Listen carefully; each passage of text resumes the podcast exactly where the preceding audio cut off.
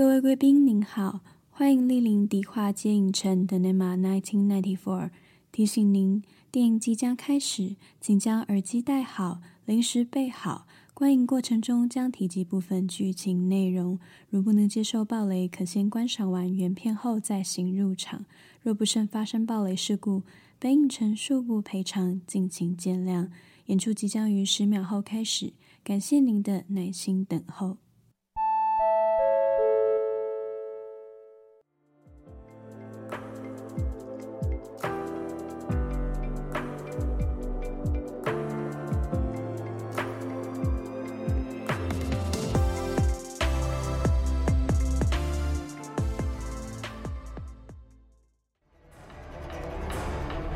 今嘛是在创啥？送沙发哦！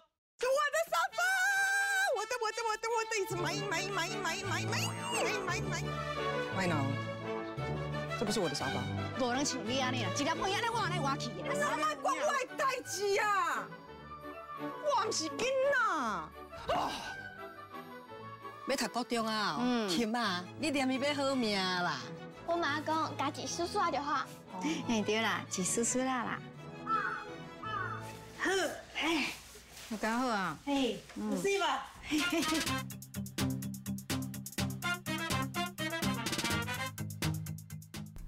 ？Hello，大家好，我是老板艾迪。那今天要跟大家聊的是最近刚播出完结篇的口碑台剧《俗女养成记二》。因为我真的太喜欢这部剧了，而且故事背景又是发生在台南，身为台南人的我决定一直等到完结了再一口气把它追完。那不知道大家最近会不会有一种 一直看到谢盈萱的错觉？像从今年的呃我没有谈的那场恋爱，那《俗女养成记》第二季到现在热播的《四楼的天堂》，都有谢盈萱的身影。但每一部作品，它都可以用不同的角色去带给观众新的感动。那这次一口气看完《俗女二》的感觉，真的可以体会到谢盈轩在访谈里所说的，请大家把第二季当成一个新的剧来看。有看过第一季的人都会很熟悉《俗女养成记》，主要在讲的就是主角陈嘉玲她的童年以及长大后所面临的生活考验，甚至聚焦在她怎么从四十岁的人生关卡中找到自己新的方向。那为什么说第二季要当成一个新的剧来看呢？因为这季你会发现，这次不单纯在讲陈嘉玲的故事，这一季每一个角色都有他们的人生课题要解决，而且这次这部剧给我一种喜剧感更浓厚的感觉，里面穿插了一些迷音的音效，像土拨鼠咆哮，致敬八点档的剧情。这间店的人客拢是恁老爸的，伊若退休，咱一家伙啊！是要吃一个好呢？干嘛呢？我带你去死的！等等，但反而是这种喜剧的元素会更去烘托剧情后面要带出来的一些讽刺或悲伤的情节，引发观众更深刻的感受。那我们都说喜剧是从悲剧演化而来的，就像我们看周星驰的电影，会让你笑中带泪，又笑又哭的。等到回过神来的时候，哎。剧情已经结束了，留下的是对人生的无限感叹，以及要给观众思考的题目。那第二季开始，除了延续上一集陈嘉玲和妈妈难解的母女关系之外，嘉玲和蔡永森的感情问题，嘉玲爸妈的婚姻触礁，陈嘉明和尤娃的关系，中间又杀出一个程咬金小杜。那众多的关系冲突之中，每个人第一个想到的方式都是逃避、不解释，觉得船到桥头自然直。所以艾迪替第二季下了一个注解，就是 你怎么连话都说不清楚？因为你就看这部剧的每一个角色，明明都有问题，但都不解决。不管是对自己，或是对另一半、对家人，第一个想法都是先逃避、装死，非要等到炸弹爆炸、冲突发生之后才被迫去处理，让观众看的是皇帝不急急死太监。那接下来就让我们来看一下这一季大家 到底都在搞什么鬼吧。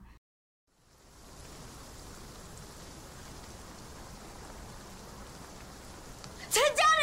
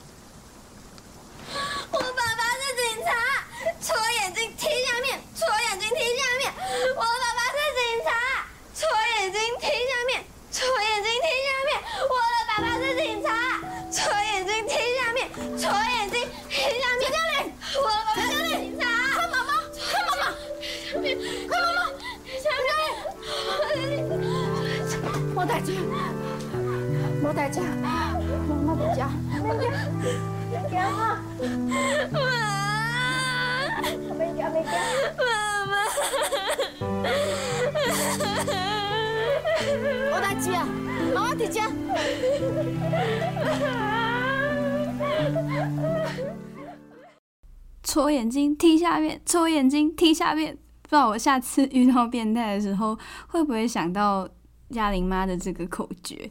那第二季的一开始呢，我们可以看到小嘉玲她要上国中了。那那个时候还是有发禁的年代，所以妈妈先是和发型师串通好了，要把小嘉玲的一头长发剪掉，甚至请了家教帮她补习，希望她可以考上升学班，还让她练习自己搭公车补习回家。上了国中的妈妈好像对小嘉玲更加严厉了，除了对女儿笑得少之外，取而代之的是对她更多的责备，让小嘉玲一度和爸爸说，她觉得这个妈妈是 gay。那妈妈对女儿的期许也从嘉玲上国中一直到嘉玲四十岁，在他的眼里，好像总是可以从女儿的身上挑出一点不是。那除了单纯的望女成才之外，其实更多的是妈妈不希望女儿走上自己以前走过的冤枉路。特别是上一代的女人，从年轻的时候早早就要放弃学业、工作养家，结了婚之后要冠夫姓、生儿育女等等，女人要牺牲奉献的实在太多了。好不容易等到社会慢慢开放，自己也有能力给女儿更好的成长环境，自然会希望她要争气，完成一些自己过去想做却没有机会做的事情，以为这样子人生就可以少一点遗憾。那在某一集争吵过后，嘉玲妈脱口而出说自己其实只有国小毕业，所以才会希望女儿可以好好读书，不要像自己一样连 A B C 都看不懂。那走过的坎坷路，当然也不希望女儿再走一遍，所以宁可被女儿的同学耻笑，也要在半路上假扮变态，教小嘉玲随机应变的重要性。谁知道都已经这么超前部署了，小嘉玲在回家的公车上遇到色狼的时候，还是吓得什么都不敢做。而妈妈看到语无伦次的女儿，也只是抱着她说：“没事，妈妈在这里，不用怕。”甚至不舍得流下眼泪。总有一天，父母都是要离开我们的。在这之前，父母总是想着要替我们为对抗这个世界做好准备。那但是不管家长怎么样替我们先把路想好，真正遇到危险的时候又是另一回事。我们总是嚷嚷着要家长不要帮我们决定我的人生，不要把我们当成小孩。但如果可以，谁想让自己的孩子在人生的路上磕磕撞撞呢？像艾迪小时候也会听到妈妈和我说要认真念书啊，以后要当医生、考公务员、买大房子给他住。那这之中的抗争就以后再跟大家分享。今天我可以先讲一个比较有趣的，我跟大家分享一个我小时候背起来的口诀，大家一起跟我念：上右下左左，左下左右上。有人知道这是什么吗？不晓得大家有没有做过那种视力检查比上下左右的那种测验？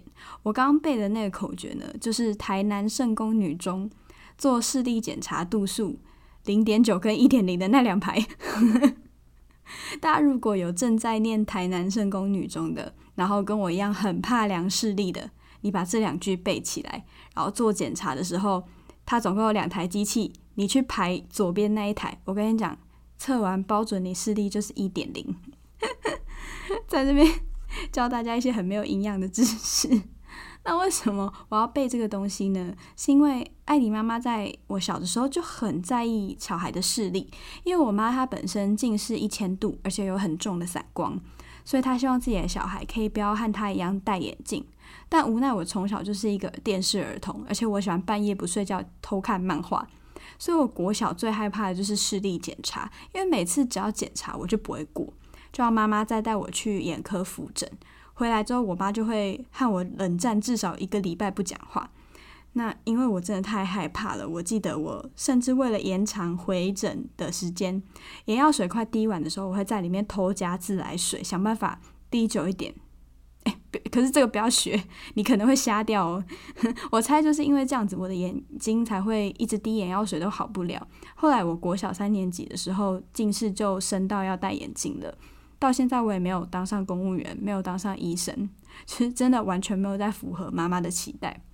但至少现在可以明白，当爸妈的都只是想要孩子未来可以走花路，虽然用的方式不一定都是我们喜欢的，但至少长大的我们可以在和爸妈吵架之前，学会理解他们的出发点，那或许就能找到不同的方式和爸妈沟通。少年时哦，爸爸哦想要做的代志，安尼百百项拢无做啦。啊，拢想讲阁有时间啊，豆豆啊来啊，哪会知影讲哦，时间呢咻一下就过去啊，啊，才发现讲家己啥物拢无做啦，啊，安尼就老啊了。身体嘛袂堪的啊，嗯，啊，你是咧哭呢？啊？爸爸。哦，哎呦，啊，啊，在哪呢啦？啊？啊？我只是让他抱做过美女，因为医生讲我没时间了，我被停经啊。我很想讲我来拍一款玻尿酸，看我会较水无？等下你点倒摆呢？哈！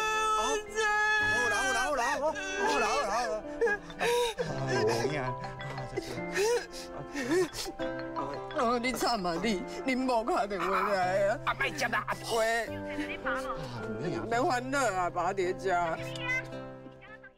那嘉玲爸陈静文呢，应该是我整个《熟女养成记》里面最喜欢的角色。不得不说，陈竹生真的演得很好，而且其实他才大谢颖轩四岁，就像当年看《光阴的故事》的时候，黄嘉千也才大陈怡蓉六岁，但饰演陈怡蓉的妈妈却一点都不违和。可是我不是在攻击这些演员长得够老，是他们可以把上一代父母的行为啊、气质刻画得入木三分，所以才能成功说服观众。那上一段讲到符合父母的期待，大家还记得第一季的时候有提到说，嘉玲爸陈静文从小就是一个不受父母期待的孩子，大哥阿和童年因为意外早逝，自己又没有弟弟陈静清那么聪明。诶，大家记得弟弟是谁吗？就是第一季吴康仁客串饰演的那个败家子。那所以说，陈静文从很小的时候就知道自己唯一能做好的就是守本分、不惹事，乖乖继承这家金德兴百年药行。而我们也从阿公的角度可以看到，他对陈静文是很不信任的。所以后面当阿公知道自己年纪大要退休了，也是对陈静文百般挑剔，生怕他会砸了自己的招牌。那渐渐的，陈静文选择隐藏自己的梦想，就像他和陈家明说的：“一就八给，那就灵魂呢。”知道自己的人生就是走好唯一的一条路，顾好这家中药行。但他并不是不求任何人的夸奖，是他自卑到不敢求表扬，因为他没有办法再承受任何一次的失败跟指责。那当他中间有一段剧情，知道自己既没有当选模范父亲，嘉玲还为了他去偷同学的笔的时候，一切的一切都让陈静文体认到自己的没有用，居然还要让自己的女儿去帮自己出气。那各种各种的压力就在陈静文的身体亮起红灯的同时，让他再次回顾这个想做什么都没有胆去做的人生。所以他决定在最后的阶段里面去体会一些年轻时来不及体会的自由。他偷偷跑去刺青，重新拿起吉他作曲，甚至决定把三十万借给初恋女友救急。那这些迟来的叛逆，其实都是陈静文想要掌握自己人生的行为。我想陈静文并不是对现在的生活感到不满，因为其实他有非常美满的家庭，他也很知足。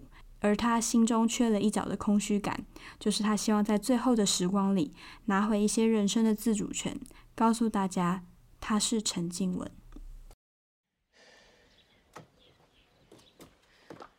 这是在干什么？过好你自己的日子，不要管我，可以吗？我怎么化妆，怎么穿衣服，怎么穿鞋子，你通通都有意见。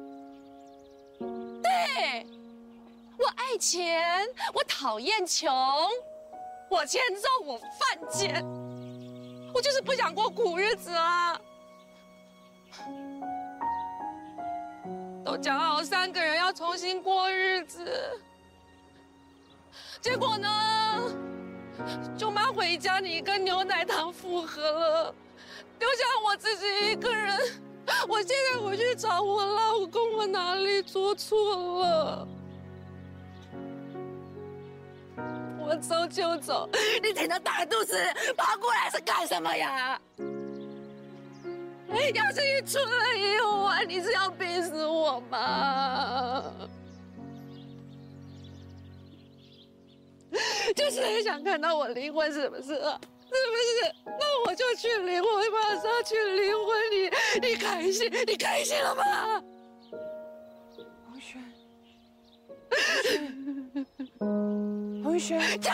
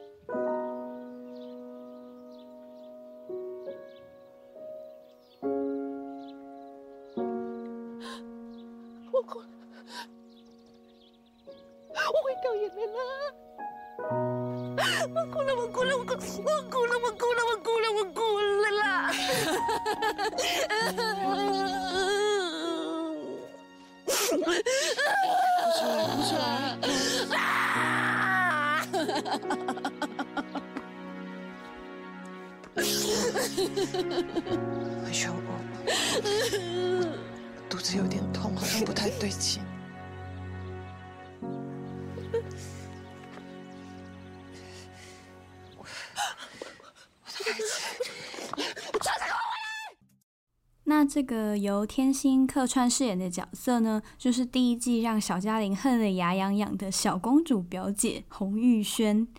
那玉轩和嘉玲似乎就是标准的淑女和俗女的对照组，在世人的眼光里，嫁了一个有钱的老公，不用工作，只要专心在家顾小孩的玉轩，怎么样都比这个中年转行、不仅未婚还即将停经的陈嘉玲过得成功许多。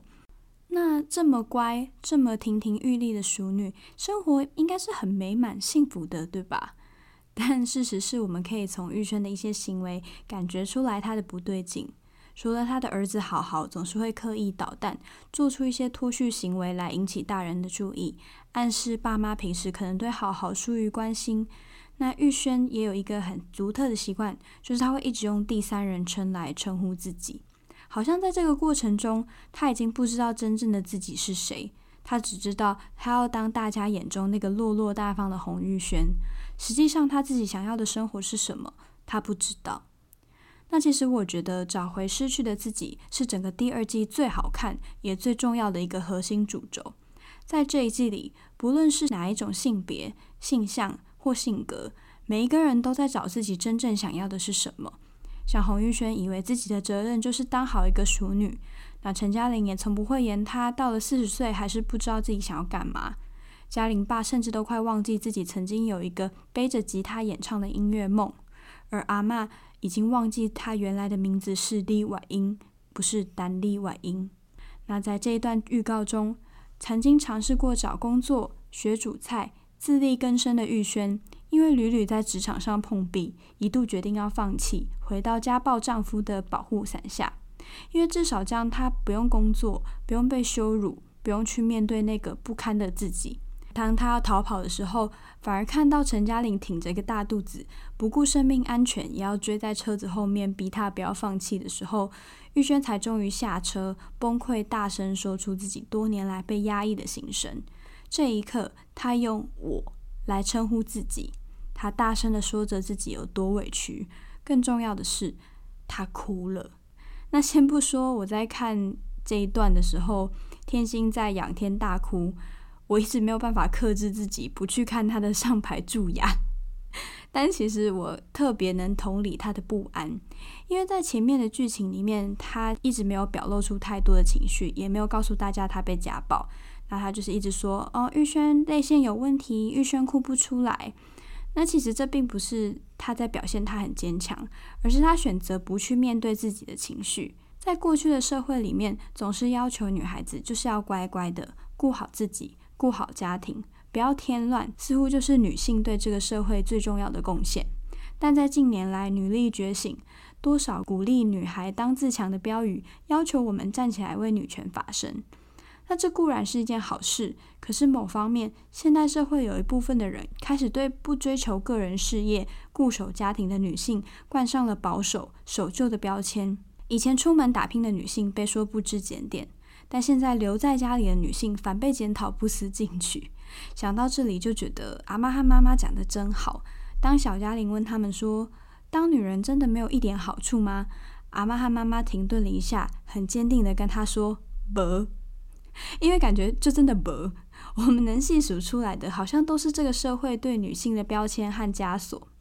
那不知道大家有没有看过另一部电影《她们》里头，当艾玛·华森饰演的大姐决定要放弃当演员的梦想，嫁作人妇回归家庭的时候，面对妹妹的质疑，她只是说：“Just because my dreams are different than yours doesn't mean they're unimportant。”就是即使我的梦想和你不同，也不代表他们不重要。虽然现在女性不需要再被关在家里，但也不代表踏出家门才能证明女性的成功。撇开玉轩被家暴的问题，如果真的有人选择回归做家庭主妇而不工作，我也并不认为他选择过的人生有什么不对，因为这只是他个人的决定而已。今天是因为观众在剧中看到玉轩被家暴，他没有工作能力，过度压抑自己的情绪，所以会很理所当然的觉得他应该要跳脱舒适圈，离开家暴的老公，找到自己的人生价值。但如果今天玉轩她是嫁到一个很好的家庭，老公疼爱她，小孩也很乖巧，只是一样没有能力独立自主，但至少她过得很开心，我也会觉得这个社会应该要尊重这样子的人的选择。就像玉轩说的，过好你自己的人生可以吗？因为我们在评断别人的人生的时候，总是能马后炮的说得头头是道，数落着别人的不作为，却忽略了对方可能正在用自己的方式解决问题，用自己的步调前进着。鼓励女性价值崛起固然重要，但相较以前，我们只能容许一种女性印象存在。如今，除了接受女性自主，也别忘了尊重每个人为自己人生所选择的道路。毕竟这才是多元的价值。你可以当洪玉轩，你也可以当陈嘉玲，但更重要的是，我们都能保护自己，也过得开心。我不是因为你的收入不要小孩，是因为我还欠银行钱，然后我的工作现在才刚起步。哎呀，你起码跟他关心你的头路呢。那请问一下，没有工作是要靠什么吃饭？对啦，我不你搞贪呐。这根本是，这不是重点。我知道你有在工作。但是，但是你不像我一样会计划未来，现在生活、未来生活，每件事情都是。你刚好讲无饱，是无其他看医生。你有说有无办照的啦？啊，是我到底要改节目，跟你跟我讲啊。你就一副明天的事情明天再说啊。你舀水洗澡也无所谓啊。啥？舀水洗澡是安怎啦？舀水洗澡有什么问题啦？你看，对，就是这样，有点都听不懂我在讲什么。舀水洗澡没有问题，但是我跟你说莲蓬头坏了，我讲两个月了，你就放在那里啊，你就不处理啊，因为你觉得无所谓啊。我跟你说好了，你不要凶我。你若想要做正经大小姐，你有老大把你等下要创啊？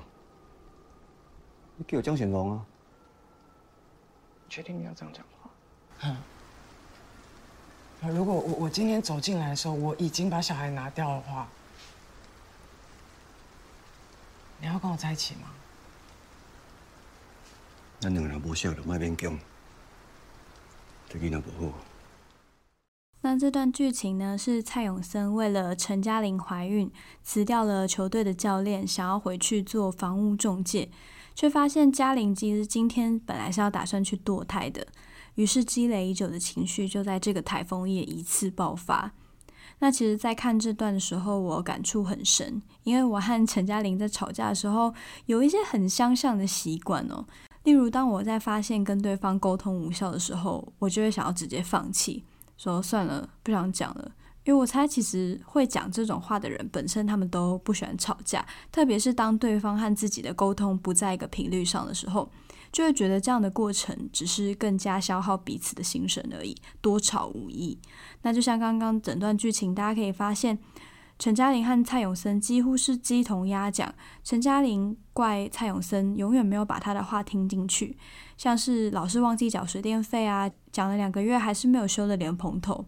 那蔡永森怪陈嘉玲不管什么事情都不跟他商量，只有自己做决定。我觉得印象很深刻的是，嘉玲跟蔡永森说：“你确定你现在要这样讲话？”因为我在跟任何人吵架之前，我也会跟对方说：“你确定你要跟我吵吼？你确定要听我说真心话吼？” 听起来很像在威胁对方，但其实当我讲这句话的心态，主要是在跟对方说：“我大概有九成九的把握不会输哦，你确定要跟我吵吗？后果自负哦。”因为我吵架的时候会讲出一些非常伤人的话，我常常开玩笑跟朋友说，我是可以不带脏字就把人骂哭的。这算不是什么值得骄傲的技能啦，但至少是我知道我在说气话的杀伤力是非常强的，所以没必要，我真的不想这样伤人。那最后蔡永森也跟陈嘉玲说了，不适合就不要勉强在一起。虽然观众在看的时候都知道编剧最后会再安排两人复合，但如果把这个情况搬到现实生活中，我觉得我就会直接选择放弃这段感情。诶，可能有些人觉得我这样很消极，但站在我的角度，就真的会觉得不适合，不要勉强。特别是蔡永森在这边真的踩到我几个交往的大雷点，例如去翻旧账，提到前男友或以前他不满的一些事情，或是他的暴力行为啊，摔杯子、砸窗户，甚至是把自己的自卑感上升到去怪罪另一半不能体谅他，嚷嚷着要陈嘉玲和他沟通的他，其实当他发现女友怀孕的时候，也没有主动去跟他提起，反而是先自作主张的把自己低薪的工作辞掉。从观众的角度上看来，不管是陈嘉玲还是蔡永森，其实两个人都没有满足主动沟通的条件，所以两人这一次的吵架，我觉得是必然，也是必要的。跨过了，他们就能走得长久；跨不过，也就是尽早结束一段彼此消耗的感情。所以这段其实编剧安排的很好。那题外话跟大家补充一下，这段摔杯子大吵的剧情，当时播出的时候引起网络一片的骂声，觉得蔡永森可能是恐怖情人，让制作团队赶忙出来灭火，说摔杯子那段是他们考虑很久才临时加码的一场戏，想要用摔破的杯子、摔碎的窗户来表达这个家的残缺不堪，请他不要因此把怒气上升到演员。只能说大家真的太爱看俗女，看到跟八点档一样入戏了，也因为。因为两个人吵架的这段剧情太过写实，或许也勾起了一些以前跟朋友吵架的回忆吧。久一点，久一点，你久一点，放轻松。我不行，我不要，不要，我要找我妈，真的，真的，我。陈嘉玲，陈嘉玲，我不是啊。妈妈来，妈妈来。妈妈，陈嘉玲。我妈有问题，拜托。你看妈妈，你看妈妈，妈妈跟你讲。怎样了？你真勇敢，你嘛真坚强。你现在做妈妈，要像个大人一样啊！我跟你讲哦，你是妈妈的模范，你一直比我坚强。妈妈在边啊，你唔免惊啊！丽夏，你陈嘉玲呢？哦。那最后呢，为大家带来本季的收视最高点，就是我们的嘉玲终于要生了。经历这么多的风风雨雨，最后嘉玲还是决定靠自己的力量把孩子生下来，甚至信誓旦旦的跟大家宣布，她决定要自然产，不打无痛分娩，因为比起剖腹产，她决定让她的孩子用自己的方式来到这个世界上。那说是这么说啦，用讲的都讲得很漂亮，但一到临盆的时候，陈嘉玲还是痛到崩溃，痛到叫妈妈。那幸好妈妈在最后一刻赶来握住她的手，告诉女儿她是最棒的，她一定可以。那这段不管什么时候看，我都还是会爆哭。虽然我记得我妈当初跟我说她进产房自然产的时候，再痛她也不敢吭声，因为她怕被医生护士笑，所以死活都要憋着。那只能说，女人们这连进到产房的那一刻，都有着各种放不下的包袱。那《俗女养成记》的第二季《食铁良药》，其实真的很值得大家去 Catch Play 上面回味品尝。良药苦口，就像每个成长的契机，总是不好受。以前的我们总是会觉得先长大再说，随着年纪增长，我们就会慢慢去解决一些现阶段不想面对或不能解决的问题，总以为多长一岁就多准备好一点。但真的老了才发现，年纪并不能解决一切。所有关于成长的试炼，从来都不是循序渐进，你永远都是一巴掌直接被打醒，要么接招，要么逃跑，而当下没有解决的问题，都会跟着我们一辈子。我们以为逃开了，但事实上问题会一直跟着我们，直到我们直面它。不管怎么逃，它都会在另一个时间点、另一个情境下回来找我们。只有面对、解决，才能真的放下。那就像陈嘉玲一样，我们总是不懂为什么，不管长到多大，妈妈都还是爱把我们当小孩。但真的面临到一些成长的转捩点，我们第一时间又会反射性的想要找妈妈。那人生路上呢，从来没有什么叫做完美的选择。其实我们只是学会自己接受每一个选择所要面临的机会成本。记得第一季的结尾，陈嘉玲有一段独白：“亲爱的陈嘉玲，你是从几时开始忘记了？忘记这辈子其实很长，长到你可以跌倒再站起来，做梦又醒过来。你又是从几时开始忘记了？这辈子其实很短，短的你没有时间再去勉强自己，没时间再去讨厌你自己。”在大人的世界里，成长就是把哭泣跟悲伤转成静音模式的过程。我们渐渐发现，又哭又闹已经不管用了。接下来的路得靠自己一步一步的去走，一关一关的过。很开心，台湾这几年不管是电影还是戏剧，都开出一张张漂亮的成绩单。那我在这边就是坐等《俗女养成记》拍第三季，也祝大家都可以在人生的路上找到自己的方向，一步一步的往前。迪化街影城今晚即将结束营业，提醒您记得借助成长过程中受过的每一巴掌，勇敢的面对后再站起来。我是艾迪，我们下期见。